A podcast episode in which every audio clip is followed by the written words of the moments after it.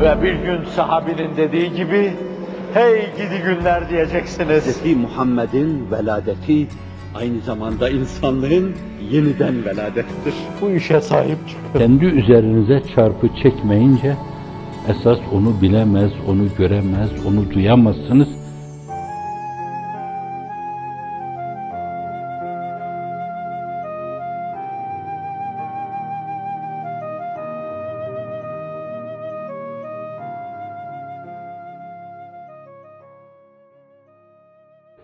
Benim esas meselem, meselem iftira ve buhtanın bir hastalık haline gelmesi. Müminlerin arasına bile sirayet etmesi. Bakın, acaba ne yanlış yaptık ki biz? Falanların yanlışı, bugün bu iş başımıza geldi. Ali'nin yanlışı, Veli'nin yanlışı, Osman'ın yanlışı. Acaba bir kısım kimselere bir kemik assaydık, bu şeyler başımıza gelir miydi? Acaba bir yerde bu okula adlarını ve namlarını verseydik bu iş başımıza gelir miydi? Demek suretiyle atfı cürümde bulunma ve bu işin önde gidenlerine gıybette bulunma, iftira etme. Gıybet zinadan eşettir. Ve gıybet günah-ı kebairler arasında sayılmıştır. Kur'an lisanı nezihiyle o lisanı nezihine demek ki başka şey muktezai zahire mütabık değildi. Kardeşinin etini yeme diyor. Yani yamyamlaşma. Şimdi o işin radyoaktif tesiri şu uğursuz kitlelere aksedince, onun gamması onlara aksedince, onlar da oturup kalktıkları her yerde biraz da biz gıybet edelim falan diyorlar ve candan kardeşlerini suçlamaya başlıyorlar. Onu icat eden, üreten, sistemine uygun ortaya koyan, belli argümanlarla ifade eden insanlar tesir ediyorlar.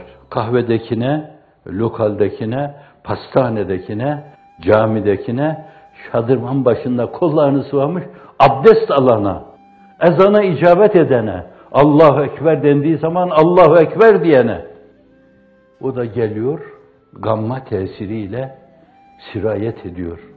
Hiç farkına varmadan kalp ölüyor, ruh felç oluyor, sır kapısı kapanıyor, Allah'la münasebet kesiliyor. Mezarı mütarik bedbaht haline geliyorlar. Hareket eden ölüler haline geliyorlar.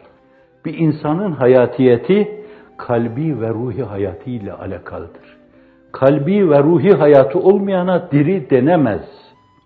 Onun için Hazret, madem hakikat böyledir, hayvaniyetten çık, cismaniyeti bırak, kalp ve ruhun derece hayatına yüksel diyor. Demek ki kalp ve ruhun dereceyi hayatına yükselmek ancak kalben ve ruhen diri olmaya bağlı. Zehirlenmiş insanlar, Makyavelist'in etrafa saçtığı zehirlerle zehirlenmiş insanlar, bence bunlar ölü sayılırlar.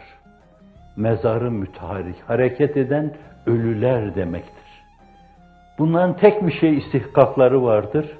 Allah kabul ederse başlarında durup ellerini kaldırıp ruhlarına birer Fatiha okumak. Ölmüş demektir. O camileri lebalep dolduran insanlar eğer böyle zehirlenmişlerse bunlar bütünüyle ölmüş demektir. Hafizan Allah. Ve bu İslam dünyasının İslam dünyasının hususiyle zirve seviyede bazı İslam dünyasının hastalığı haline gelmiştir.